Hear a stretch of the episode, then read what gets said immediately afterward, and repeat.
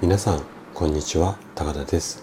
このチャンネルは元営業マンで今は整体院の院長というちょっとね変わった経歴を持っている私があなたにとって人生で3番目に大切な場所。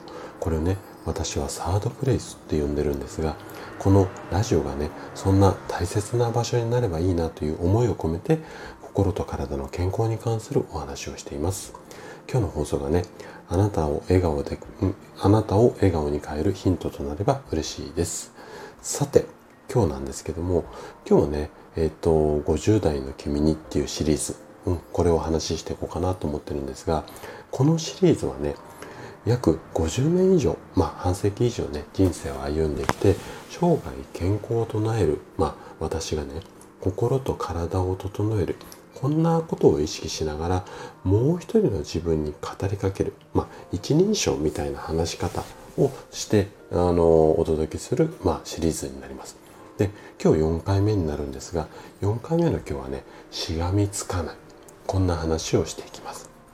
じゃあね、早速本題に入っていきましょうこれはね私の持論なんだけれども40歳までの生き方と 50, 50代、うん、この生き方っていうのは基本的に違うと思っている。じゃあ何が違うのか。40歳までっていうのは君が何かを所有している。まあ持っているか。うん。これが評価される。こんな年代だと思うんだ。50代からっていうのは何を持っているのかではなくて君がどう生きているのかが問われる。まあこんな違いがある。というふうに思っている。もう少し分かりやすく例えるならもし君がピンチになった時にどう対応するかだったりだとか何何にこだわりそれをまあどんなことを大切にするかこういうことを考えるかっていうことになる。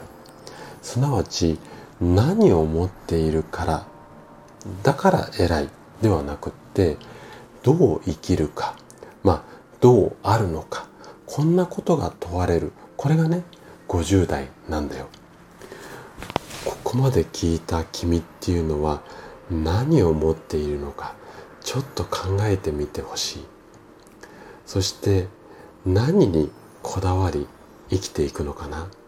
これもねずっと自問自答をしてほしいんだ。はい。最後までお聴きいただきありがとうございました。